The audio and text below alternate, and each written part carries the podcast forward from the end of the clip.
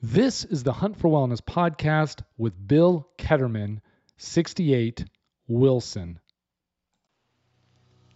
It's another great day for wellness, and this is Bones bringing the Packs of F three Nation the latest strategies and tips to accelerate their king and optimize their queen. Health is a journey and requires you to take a proactive approach on a daily basis. Knowing exactly what to do and how to do it will help you achieve it faster. Each week, we are going to be interviewing the leading health and wellness experts, sharing inspiring stories from the packs, and diving into the latest research to help you optimize your health. So get ready as we embark on your hunt for wellness. Well, welcome back to another episode of the Hunt for Wellness podcast. This is Doctor Tunis Hunt, uh, otherwise known as Bones, and I am super excited that you joined us today. In today's episode, I had the privilege of speaking to Bill Ketterman, or Wilson, who at the age of sixty-four knew that something was missing in his life. After learning about F three through a podcast, Bill was on a mission to connect with the men of F three and drove over forty miles to post for the first time. The only problem was that no one was there. Instead of being discouraged, he doubled down and eventually planted the flag in Dayton, Ohio, where he is accelerating his king at the respectable age of sixty-eight. We have a great discussion about what his grandfather did at the age of seventy that impacted his pursuit of fitness, what daily strategies he uses to improve his queen, and what he believes the secret to staying healthy in the respectable years. And as always, if you like this episode, please be sure to share it with your family, friends, and other packs in your region. Now for today's show.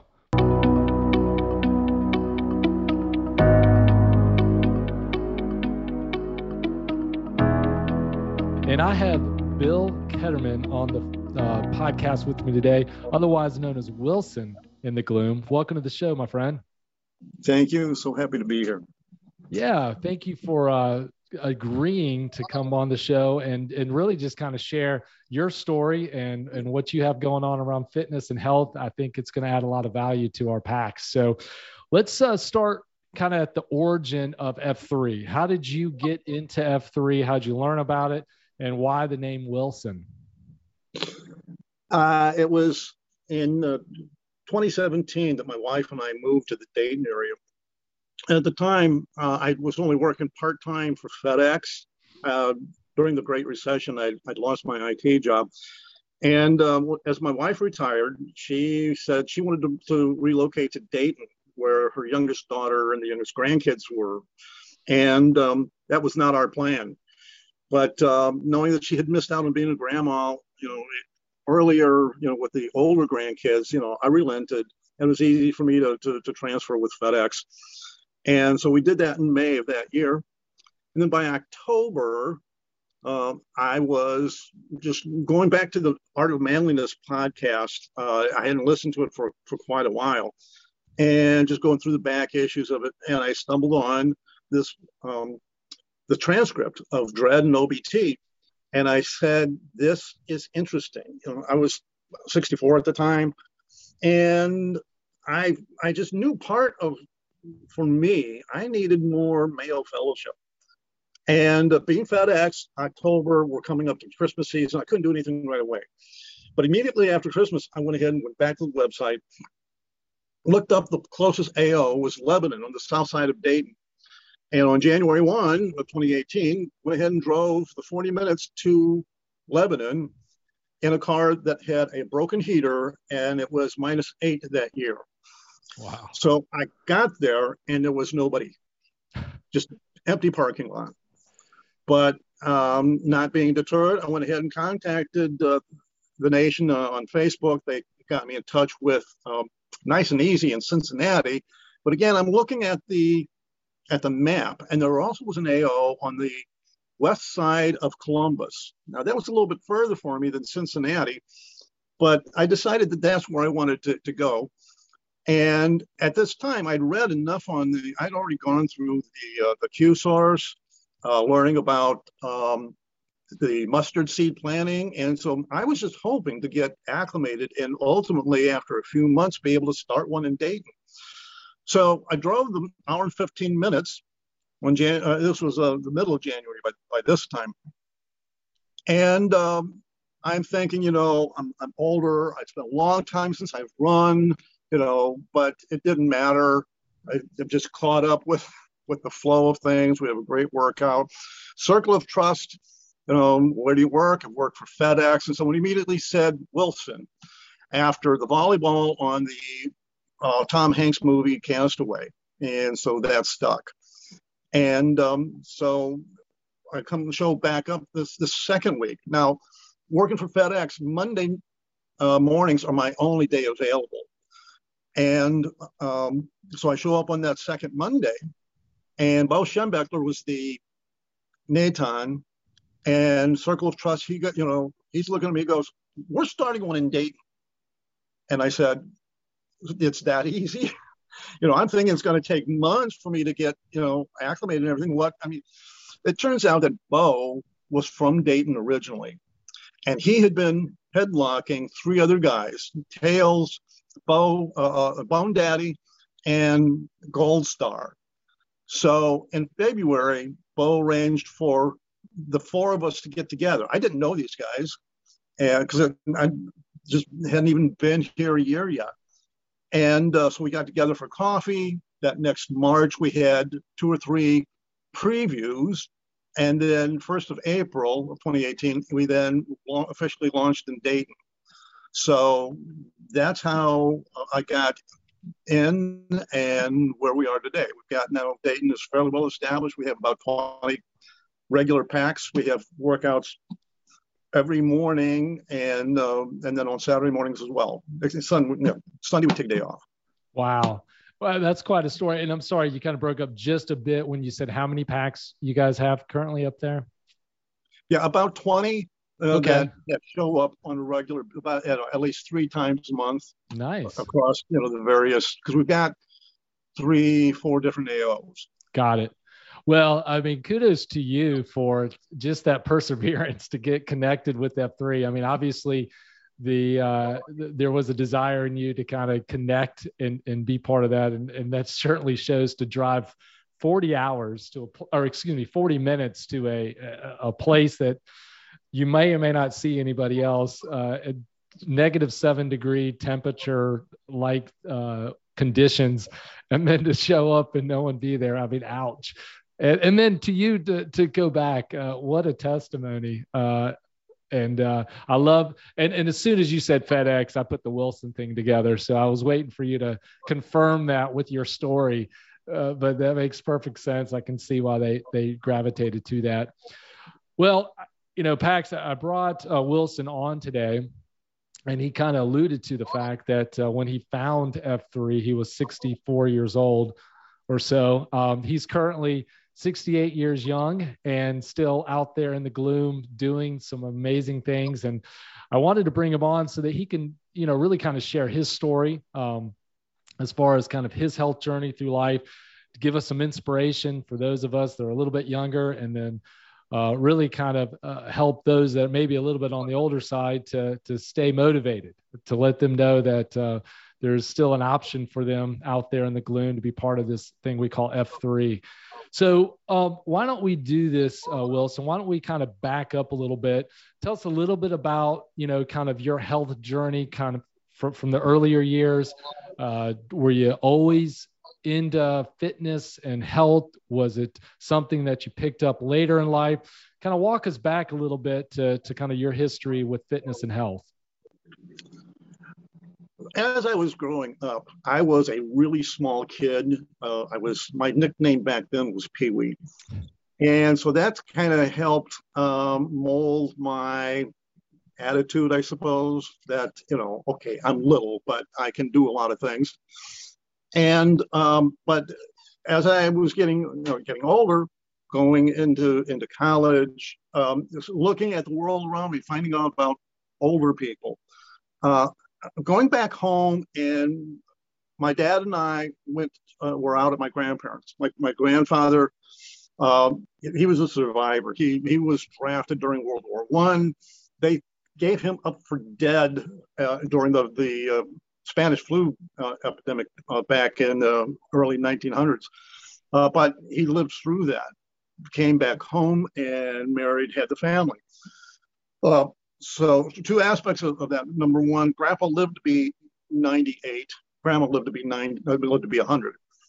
Um, but even before they got that old, uh, Dad and I were at, at Grandpa's, and we go out to the barn, and he crawls up the slats, grabs onto the sides of the hayloft, and pulls himself up in a muscle up. And I'm going, you know, obviously you don't have to be feeble when you get old, you know, because, and that's just stuck with me. Um, seeing my grandpa do that. And even when he was ninety-five years old, he's the, the, the tall ceilings, you know, two-story house, twelve-foot ceilings. He's got the ladder out there up at the top, cleaning out the leaves, you know. Uh, so that's my motivation, uh, you know, from a long-term standpoint. Um, so I've always been at least somewhat active. When I was in my twenties, I, I started going to the gym uh, at least two or three times a week during lunch hour. And that hung with me most of the time. Um, I've had a lot of different jobs, working in different locations, so it wasn't always possible. But whenever I had the opportunity to work out at lunch, I would do that. So, and then when I lost my job in oh nine, uh, during the Great Depression or uh, uh, Recession, um, gave up, had to give up membership, but I went back to just the old standbys of, of doing push-ups and, and pull-ups. So now I've always been motivated from that standpoint to, to try to maintain a certain level of, of, of fitness. And it kind of gets worse as I get older, really. Yeah, so I could imagine seeing your grandfather. How old was he, do you think, when he was doing those pull-up or the, the what would you, what'd you call him? He, the, when he was cleaning the gutters out? He, well, he you, I, you said he was in the nineties then, um, but I was thinking that the, the get-ups or the pull-ups or something he was doing in the barn. Oh, he was he was about seventy. He was in his early seventies at that point. Wow. That's pretty impressive. When you said um, kind of growing up, college and, and whatever, going to the gym, what years were that? I mean, w- w- when was that historically? Well, I started college in nineteen seventy-one. Okay, uh, so the seventies. In the seventy-six. Gotcha. Now, from a cultural standpoint, um, how was exercise and fitness as far as kind of, was it something a lot of people were doing then? Was it something that was kind of uh, on the cuff uh, of getting popular? How was the culture around fitness and, and all that stuff then? I, I believe it was in the seventies that uh, Jim Fix became make, started making uh, jogging popular, um, and that's you know part of the wave. But you know, the, from my own personal standpoint, the, this the in our environment, I grew up in the rural area, uh, and people didn't jog; they baled hay. They but or in school they. Um, you know, we played sports, basketball. We, it was a very small school. We had uh, only one hundred kids in the whole school until we consolidated my, my junior year.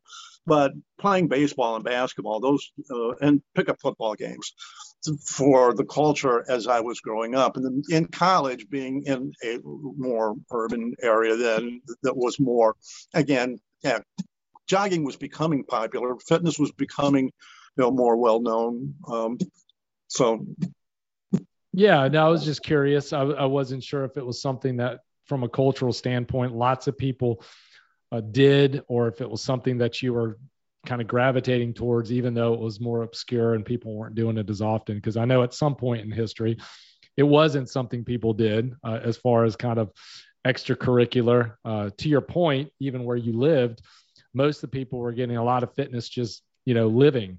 Uh, doing the daily chores, doing the things that they were doing anyway, versus kind of having that additional time to go out and force themselves to quote unquote be active. Uh, that wasn't necessarily. So it sounds like for, for the majority of your life, you've um, at least had fitness as part of your, on your radar at least as far as that goes. Um, so have there been any major milestones along the way that you feel like um, you've accomplished with fitness? I mean, any specific races or anything like that, that you found that uh, uh, have been something to put a feather in your cap? Well, in the earlier years, as I was, um, no, I'm not, I'm not really. I mean, when I got to the point where I ran uh, in a five mile race, the Popcorn Panic in Valparaiso, where Orville Redenbacher was from, I mean, that was a survival thing. um, I, I was running with a coworker who was a runner. I, I've never really been much of a distance runner, but I did manage to go up to ten miles at one point, um, you know, in, in a very slow pace. So, I mean, if the, the way that you frame your question there is kind of interesting. I suppose a milestone would, would have been like, oh, about two months ago, uh, in pre preparing for the um, F three uh, anniversary. Uh, I was hoping to participate in the um, overnight rock at twenty-six point two miles. Um, I didn't get to go to the uh, anniversary because of the scheduling conflict, but uh, just in pre preparing for it, I was able to uh, crank out thirteen miles with, with about twenty pound rock. So that's a milestone uh, that really not all that long ago. That's kind of what my appetite. I hope that maybe I can get a twenty-six miler in sometime. That's on my bucket list. Yeah, that, no, that's impressive already. thirteen miles, twenty-six miles is a long way. I, uh, I, I was scheduled to do that myself, and and I opted out. I was there, and I had no other excuse other than I didn't want to feel the way I wanted to feel the next day. And uh, so watching those guys come in from that rock, uh, you could tell that it was certainly taxing. Uh, and you think, oh, they're just walking. Well. Now, it's, it's a walking that long is a long way, but uh, with weight on, uh, it adds that. So no, that's great, man. I was just curious, uh, you know, if there was something like, you know, triathlons or things like that you got interested in in the past, as far as kind of coming up through the ranks of of fit fitness or or, or whatever. So it doesn't sound like that was your really cup of tea, but uh, just kind of the consistency of going to a gym or being ex, you know, adding exercise. Was there a time that you kind of did not prioritize health and kind of found your health in, in, in a scenario where you weren't pleased with it? Yeah. Um, I, I have hit two hundred pounds before. Um, I'm currently one eighty, and I'm about twenty-five percent body fat right now. So my Pogo forty was closer to a Pogo thirty. Between one seventy and two hundred. And I have hit two hundred two times, you know, in my life. And, and that's been sort of the trigger. Um, again, being a small guy growing up, I, I know that I'm just not built for a lot of, lot of weight. And so when I hit two hundred, you know, something kicks in, you know, and I'm, I've been able to say, no, that's, but again, it's only been two times in my life that, that, that I've hit that. So between one seventy-five and one eighty is my normal fluctuation. But I, it would not hurt me to get, I, a year ago, I got down to one sixty-five, uh, but I just haven't, haven't been able to maintain that. I got it. So outside of just weight gain, did you notice any other health concerns that you had at any of those moments? I mean, did you feel like, gosh, if this is, you know, going in the wrong direction, whether it was energy or sleep or stress or whatever? I mean, was there any other uh, symptoms around health? When I turned fifty, um, I had just started a new job, just turned fifty, and I was starting to have some chest pains. Uh, let me back up a little bit. I, I have a heart condition called right branch bundle blockage. And it means really nothing. It just has a little bit of an irregular heartbeat, but it doesn't stop me from doing anything. But when I was fifty and I'm started getting these chest pains, I'm going, this doesn't feel good. And so I went and had a stress test. And the results were that they said, you know, you have a right branch bundle blockage. Yes, I know that. You know, that doesn't stop you from doing anything. Yes, I know that. Other than that, you're fine. Um, it was just that the, this was like six months after I'd been fired from a job that was extremely stressful leading up to that firing. And I th- think that it was just a delayed stress reaction, plus being fifty. You know, there was uh, a Saint Louis Cardinal pitcher in his early thirties. You know, you're, you're healthy, you're in the prime of life, you're a professional ball player, and he killed over death. And so for that's happening, making big news at that time, kind of just added, you know, I'm now fifty years old, but, but that's it. That's, you know, um, it, it hasn't stopped me. Um, and again, with the, the, the longevity uh, of my family, um, no, that's, that's it. Yeah. So when you found yourself hitting that two hundred and, and it's time to kind of go in the right direction, what are some of the strategies that you use, or what are the changes that you make to kind of move yourself back in that right direction? Well, I, I would typically just start working out more and then just start paying attention to what I'm, what I'm eating. Uh, a couple different things that I've done throughout um, over the years, like maybe ten years ago, seeing the book called Wheat Belly, um, written by a cardiologist, showing how refined carbs Um, aren't as good for you as complex carbs.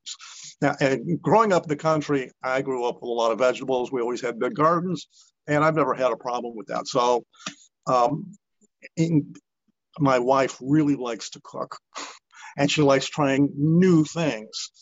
And that's fine with me. I like to eat. But part of of uh, our personal culture is that uh, I mean we like trying new things, we, and and vegetables are just part of it, you know. So um, other than just paying more attention to what I'm eating um, and and exercising a little bit more, I've always sort of, particularly with with the exercising, tend to sort of track how much I'm doing, sometimes more than than than others, so I can see. Yeah, I'm doing more push-ups. I'm doing more more weight. I'm doing, you know, whatever.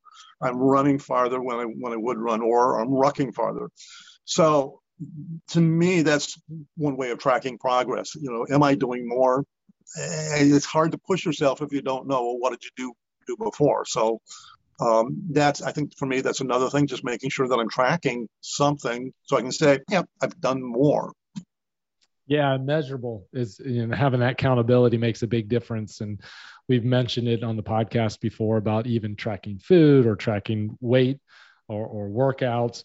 Uh, those are all great metrics to kind of have to look at, because if you're not keeping score, to your point, you don't know where you are. And uh, I think we kid ourselves a lot about what we eat and, and do versus seeing it on a statistical chart or on a piece of paper that allows us to kind of just be honest with that. Yeah, I'm familiar with uh, Wheat Belly. I think it was William Davis, maybe, I think was the author. Um, and uh, to your point, yeah, they, that that uh, you kind of shine the light on the reality of refined carbohydrates and how it's just an epidemic in our society, and how um, it really is kind of that underlying root cause to a lot of that inflammation. Uh, a, it's just, you know, uh, Uh, creates inflammation in and of itself, but a lot of those products, wheat, for instance, is sprayed with some of those pesticides and herbicides, and it's just uh, can create all types of health conditions. So, do you eat bread or anything like that now, or how did, how did, how has that book changed what you do with carbohydrates? I, I am eating some bread right now, um, but kind of along with this point, referencing back to the Art of Manliness, just uh, in the last couple of months or so, he had a guest on that has done some more, uh, more research. He, he, he's an author that writes about food, and the book was The End of Craving. And he's brought out some other things that need to be looked at a little bit more, uh, and not just the refinement of, of the grains and everything, but how once we refine the grain, how there's we take stuff out of it. And so to compensate that, we put stuff back in, these these enrichments. And uh, in hearing the, the podcast, my wife was listening to it with me, and he was talking uh, at this one point about um, artificial sweeteners. And then they don't always keep you from gaining weight. And as he's talking about this, my wife says, that makes sense to me. I paused the audio and she, I said, what do you mean? She goes, I stopped drinking Diet Coke and I have lost five pounds over the last four weeks. So he went on to talk about how uh, particularly B vitamins, and one in, I think it's B twelve. My wife had been taking that at the doctor's um, recommendation. And as I started researching that a little bit more, the daily recommended dose of it, and it's some, one of those things that they put into bread.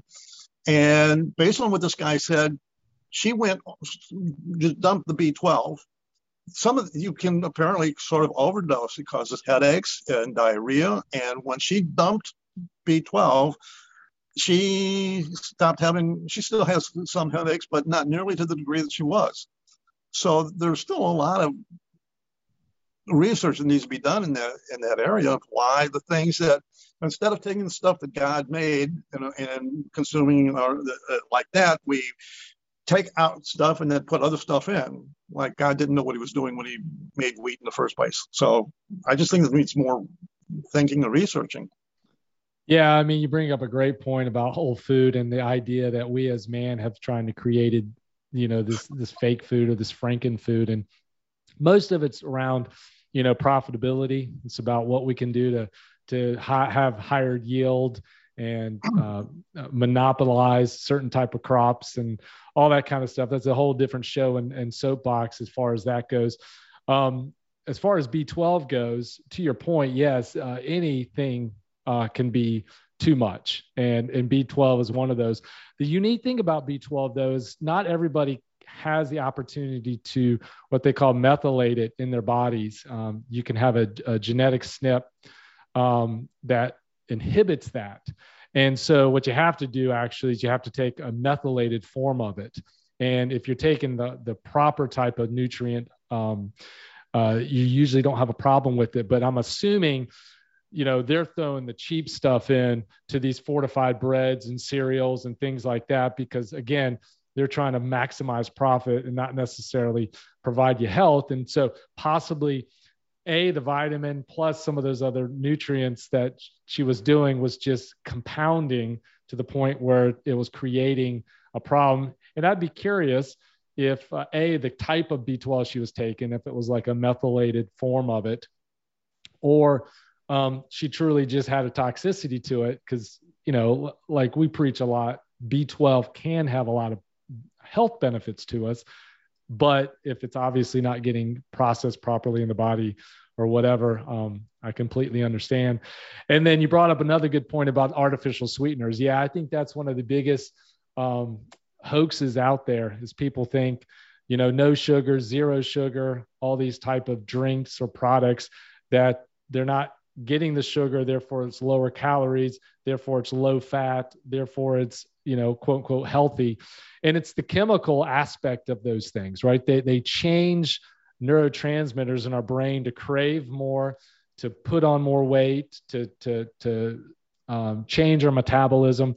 And let's just be honest, uh, Diet Coke or Coca-Cola makes money by increasing the amount of Coca-Cola you drink, not decreasing the amount of Coca-Cola. So I can, I can understand why they do it.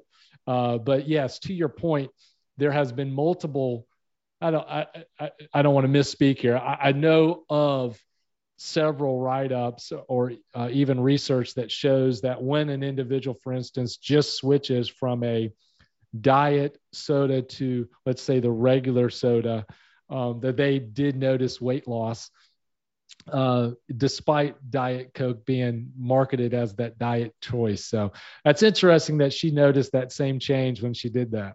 Yeah. All right. Absolutely. Well, yeah. So um, obviously um, you're still active today. You're out there posting in the gloom, doing the things that you do. Um, kind of share with us, uh, what is your posting schedule? What is it that you're typically doing out in the gloom uh, these days? Um, every Saturday uh, on the site queue for uh, uh, the Havlin, which is our, our, our mothership here locally. And then in the last year, uh, I, well, right away, once we started uh, three and a half years ago, I did start posting on Monday, and that was also a beatdown. Uh, but about a year ago, that uh, it was at a different A O, and it just dwindled. And so um, we've relocated it, and one of the, our, our, our, between me and a couple other guys that are really uh, on Monday, started a new A O that is just a, a rucking A O on Mondays. Uh, and I'll go ahead and, and give a shout out here at this point, you know, that we, I'm I'm no longer War Daddy here. We, this other guy, uh, Fencepost, is, is seventy years old. He oh, wow. started in, in March of last year. And uh, he's, um, uh, being an older guy, he's very conscientious. He just said, I'd really like to make Monday more recovery than, you know, it's too close from Saturday. I said, I'm good with that. So, uh, so Monday, we do have a another A O that's more vigorous, but um, we have this other rucking one. So that's my my schedule right now in terms of F three, but I've been working from home for uh, almost two years now, and it, it's very easy for me, and I, I always get up to break up the day. You know, I set my timer so that every hour it goes off so that I'm doing something. But I'm also hopeful that uh, my schedule's lightened up a little bit, Um, my personal schedule, so I'm hoping to be able to post out uh, in the gloom a little bit uh, w- at one more time for for a more vigorous beat down, you know, in the middle of the week.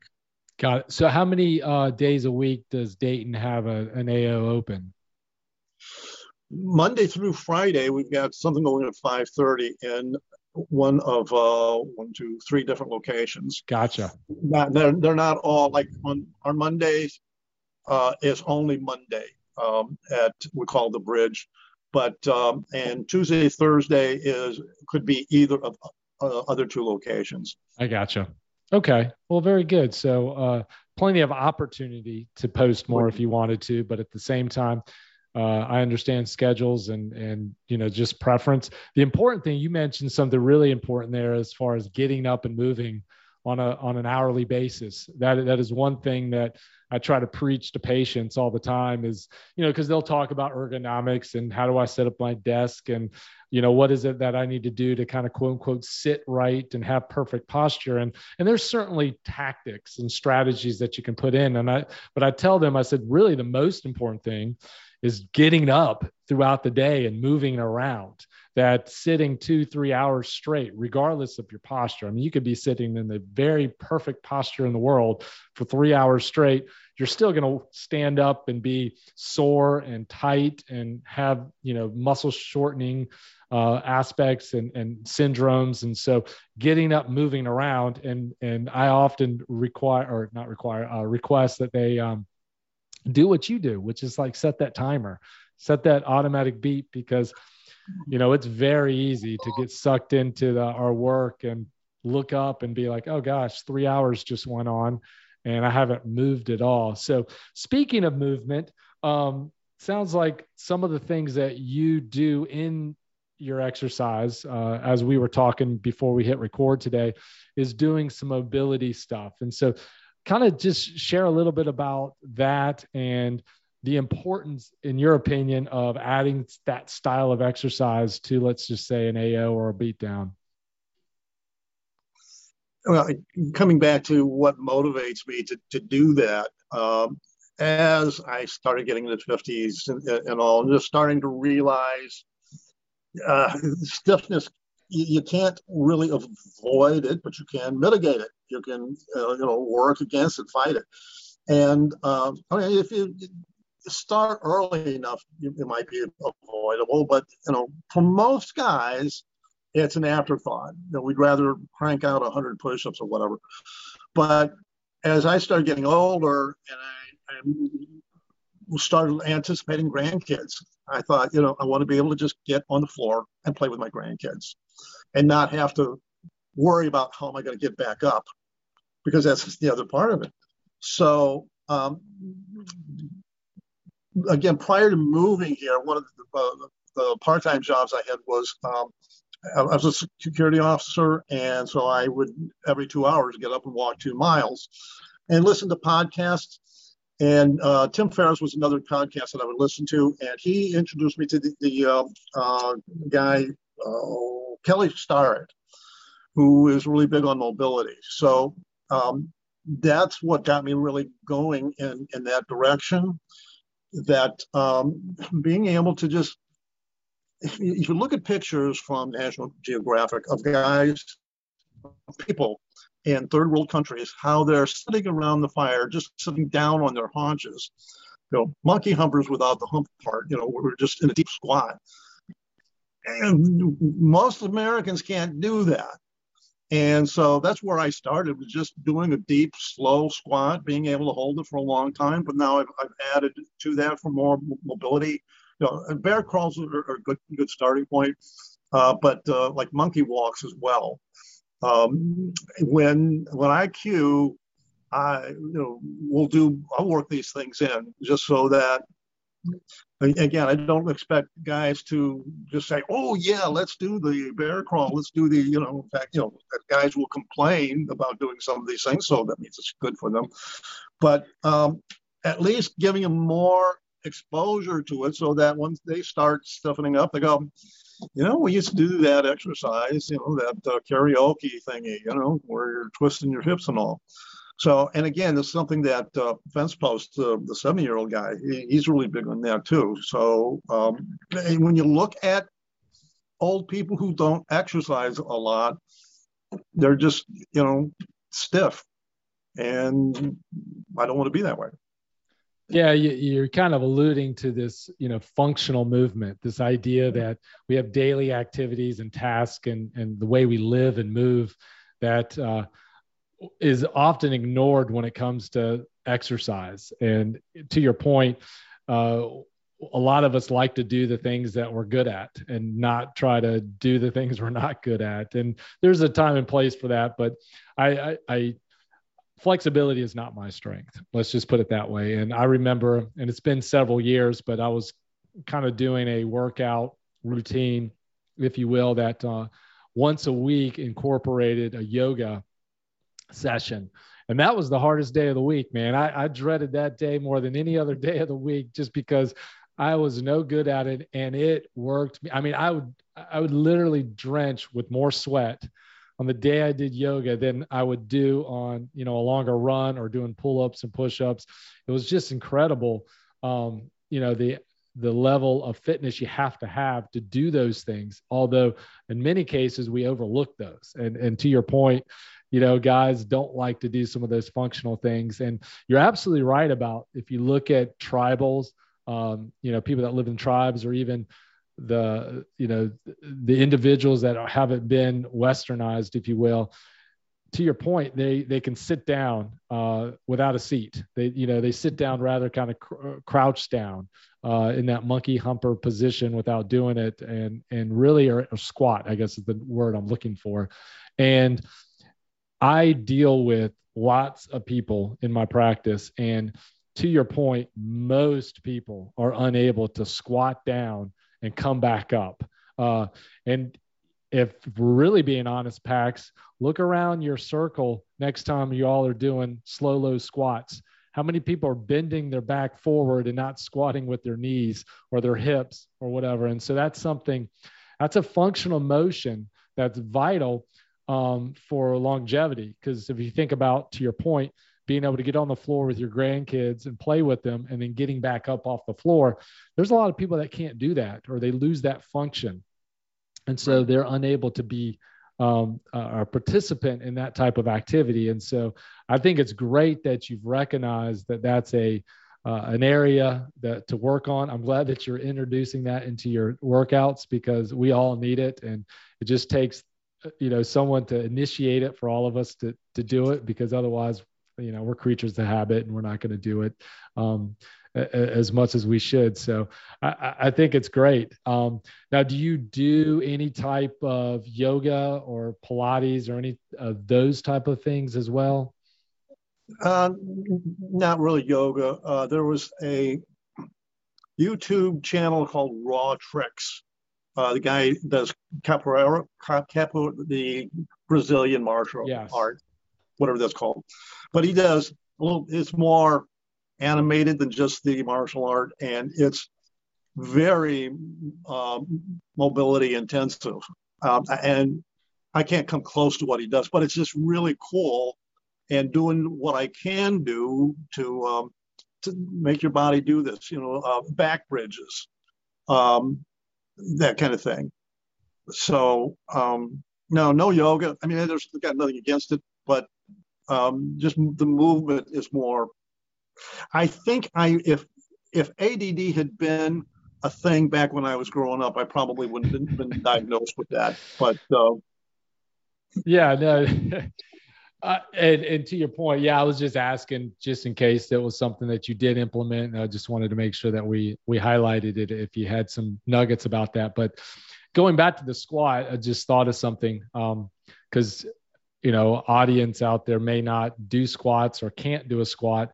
Um, that should be something that you should start working on. And, and you can do it in stages, of course. Uh, I always recommend when I'm talking to my patients about it is you can stand um, in front of a chair so you don't fall to the floor, um, squatting down, stand in front of a countertop or, or whatever that you can hold on to, or a door jamb or a doorknob or something that allows you that functionality to come down. Cause you may not be able to hold your balance or, you know, your flexibility when you first start, but you really should get to that point where you can start squatting all the way back down to the floor, and you can regain a lot of that. I mean, no guys, uh, especially in their older years, um, feel like they've lost some of that flexibility and mobility, but like anything out there, you can work it and, and, and improve it.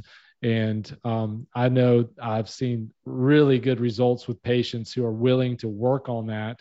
Um, just improve their overall health and wellness and fitness when they just do something as simple as being able to do that full squat and come back up. So challenge PACs uh, to, to start doing some squats and, and uh, encourage each other when you're in the gloom uh, to actually squat and not bend forward with your back, because uh, that is something I see quite a bit, and at least uh, in some of the workouts that I've been associated with.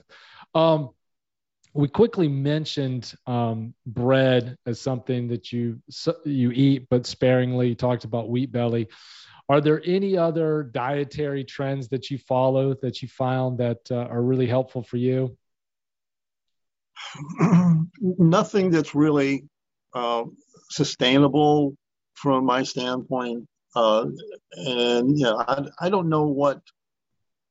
Uh, I, as I tried just tracking calories, um, I mean, I can do that for a while, but then when, when even though I should be theoretically losing weight and I don't, you know, I just kind of, eh. Uh, so no, I mean, it's just uh, lots of vegetables, fair amount of meat.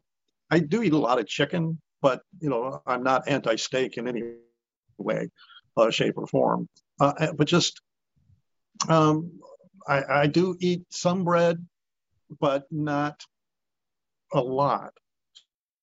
Okay. So yeah, it's just no. I was just curious if you had like a, a longevity uh, protocol that you found that were, really works well for you to kind of help you continue to accelerate. But it sounds like, you know, you're you're you're doing some really good things. I mean, vegetables are are loaded with nutrients. It sounds like you're getting good protein, avoiding some of those other things that you shouldn't be eating. Uh, that's really kind of uh, a good recipe to kind of put together, uh, moving you forward. Well, it was just last night, my wife and I were just discussing uh, flavor and, and vegetables. You see on Facebook, uh, someone posted them, does anybody really eat Brussels sprouts anymore? And we're going, well, heck yes, because we like Brussels sprouts. Now, they're not boiled. They're, you know, my wife's very creative. She tries new things, and she just uses some oil and uh, salt, and then browned them, I think, in the broiler. I could be wrong about that, but it was just more flavorful than just boiled Brussels sprouts. But the point is for us that we like trying new things that challenge our taste buds, and that in itself uh, helps us. We gravitate to vegetables. I mean, not that we shun meat at all, because we don't. Uh, but by by trying new things, we're it's just like it's it's an exotic thing for us. It's um, it's not boring. Yeah, and and I think that's a great idea. In fact, um, a uh, we have over the years developed multiple ways of cooking Brussels sprouts our sprout ourselves. You know, initially when my wife talked about doing it years ago. I, I was probably like most people. I'm like, I have no interest in eating that, because you're thinking back to that old um, boiled Brussels sprout taste that's just, in my opinion, terrible. In fact, we just, she bought some prepackaged ones not too long ago from, from Costco that was boiled or whatever. And we took like three bites and, and we were like, oh, nope, this is, we're, we're not doing this again. So we much rather prepare it ourselves. And uh, we've done it in the skillet, which is great. We actually have uh, an air fryer. So it's a way of kind of crisping those things without using oils and stuff like that. So it's kind of another unique little cooking tool. But the, yeah. the real point here is, I love that you guys are a creative, because that adds variety, that allows you to continue to uh, develop uh, different opportunities and, and palettes. And in fact, you know, it's been a while since we've implemented this, but uh, for a long, long time there, one of the things my wife would try to implement on a weekly basis is a recipe she's never tried before.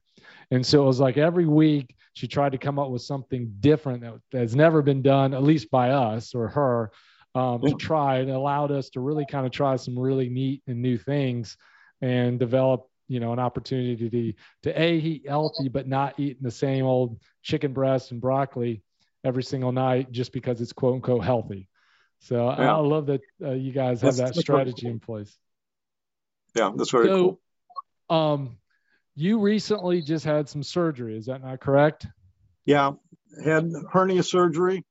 Um, it was in July, I started having some, uh, just a, a discomfort in my right testicle area.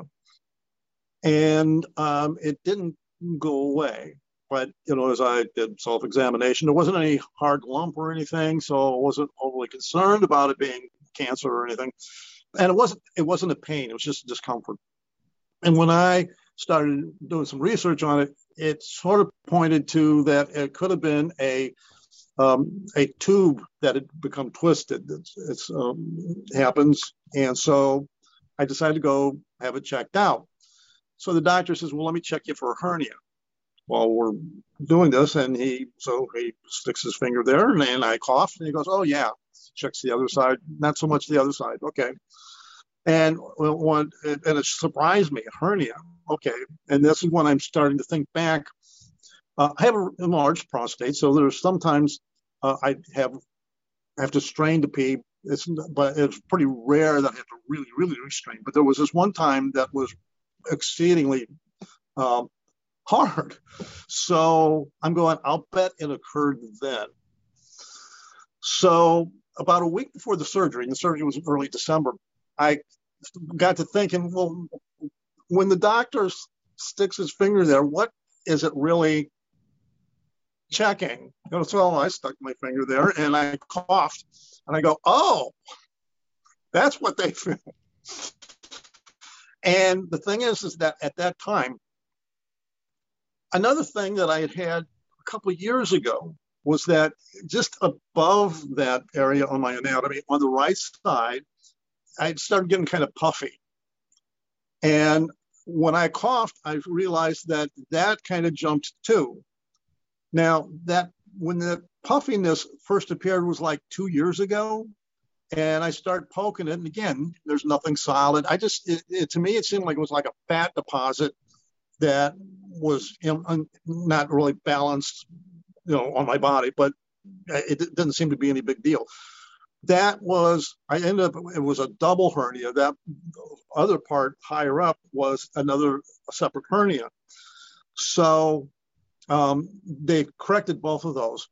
A couple of things about the, the procedure itself. Going in, I'm there for uh, the surgery, and the anesthetist is, and he's looking at the computer. He's saying, um, do you smoke? No. What medications are you on? Not any. He's pauses, he turns to me and he says, you are something of a pharmacological virgin. You, uh, when you smoke or take medication, your liver starts learning how to deal with stuff that it's not normal. And your liver doesn't have any abnormal stuff. So you might, it might take you a little longer to wake up, but, but that's it. So that was kind of interesting. And then This is really important, guys, if you're going in for, for hernia surgery. The intake nurse said they will allow you to pee one more time before they, they wheel you in. I said, okay, good. And when the doctor came in, I confirmed that, yes, they'll pee before going into the E R. They come down thirty minutes later after talking to the doctor, get me into the hallway, down the hall, into, directly into E R. And I'm going, wait a minute. I thought I was supposed to pee one more time. They said, oh, they didn't have you do that? I said, no. Okay, well, it's too late. We'll just catheter you. This was the worst part of the whole thing. Um, when the, when, and, and you don't know that until you go to pee afterwards. Uh, for, for two days, maybe three, it was painful. But uh, the, the recovery itself, um, I, I had no idea, never having had Um, hernia surgery before, how, you know, I mean, I'm in pretty good shape. How quickly can I get back to normal? And uh, so the, I, the doctor did say you can exercise, just don't lift anything over ten pounds. Okay. Well, I couldn't even hold a plank. Uh, I had no, I mean, on the one hand, you know that you're, you're working your abs when you hold plank, but I had no idea just how much. And it was about a week before I could actually hold the plank. So obviously I'm not even doing Merkins. And uh, when, once I start doing Merkins, it's just one, you know, uh, a day, then I go up to two. But my wife, she sees me, and it's still under the, the, the two weeks where I'm not supposed to lift more than ten pounds. And my wife starts yelling at me, you know, what are you doing? I said, the doctor said I could exercise. He said, she said, you're not supposed to lift more than ten pounds. I said, but I'm exercising. You weigh more than ten pounds. So there was that, that that I had to deal with. So I had to start doing my exercising um, when she wasn't around. But other than that, uh, and, and the other thing was that just because they put a mesh in, the, the recovery, you know, was just a gradual. Once I started being able to do some exercises, you know, and just building it back up, I'm probably not one hundred percent yet. It's been Uh, about thirty days since the surgery, uh, but uh, I've you know definitely you know, trending back to where I was before the surgery. And there's no question that uh, the recovery has been much better than if I hadn't been you know in shape. So that's something to keep in mind too. Yeah, no, it's a testimony to the fact that you are you know going into the surgery with with some fitness level. Uh, I, I found that. Talking to other individuals who've gone through surgeries and different things who are associated with F three, that the F three preparedness really went a long way for them, A, doing well during the surgery, but most importantly on the back end and uh, recovery. And then and uh, the second take home is at all costs, try to avoid a catheter. It sounds like, uh, That's it. Don't yep. want to repeat that one. Okay. I got it. I got it. Well, Uh, Wilson, I really appreciate you, man, uh, sharing, you know, your story with us and just inspiring us as, as we uh, get into those respectable years to know that we can uh, really uh, continue to accelerate, that we can continue to uh, allow F three to be a vital part of our existence and who we are and what we do. Um, so I do have a couple final questions for you.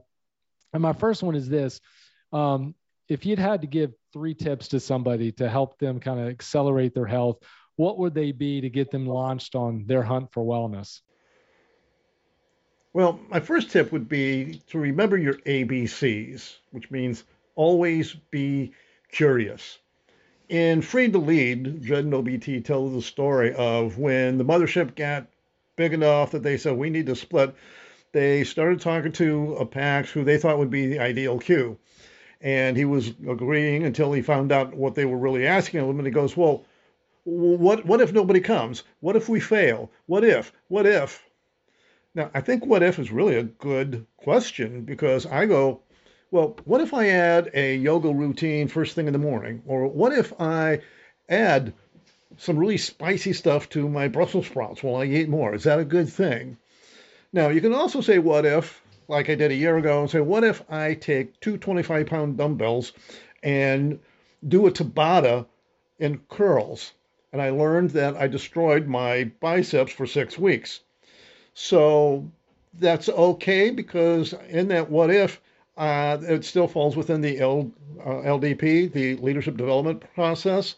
I learned something. I should have taken a more gradual approach. So always be curious, because that's where you can actually learn new things. And in fact, I think that curiosity is the mother of disruption. So always be curious. Now, the second tip, first the backstory. It was back in the nineteen eighties, and I was teaching at a community college computer applications. And in the spreadsheet portion of the class, I was giving a test. And ten minutes into the test, I get up and I walk around, see where everybody is, and see if there's any questions.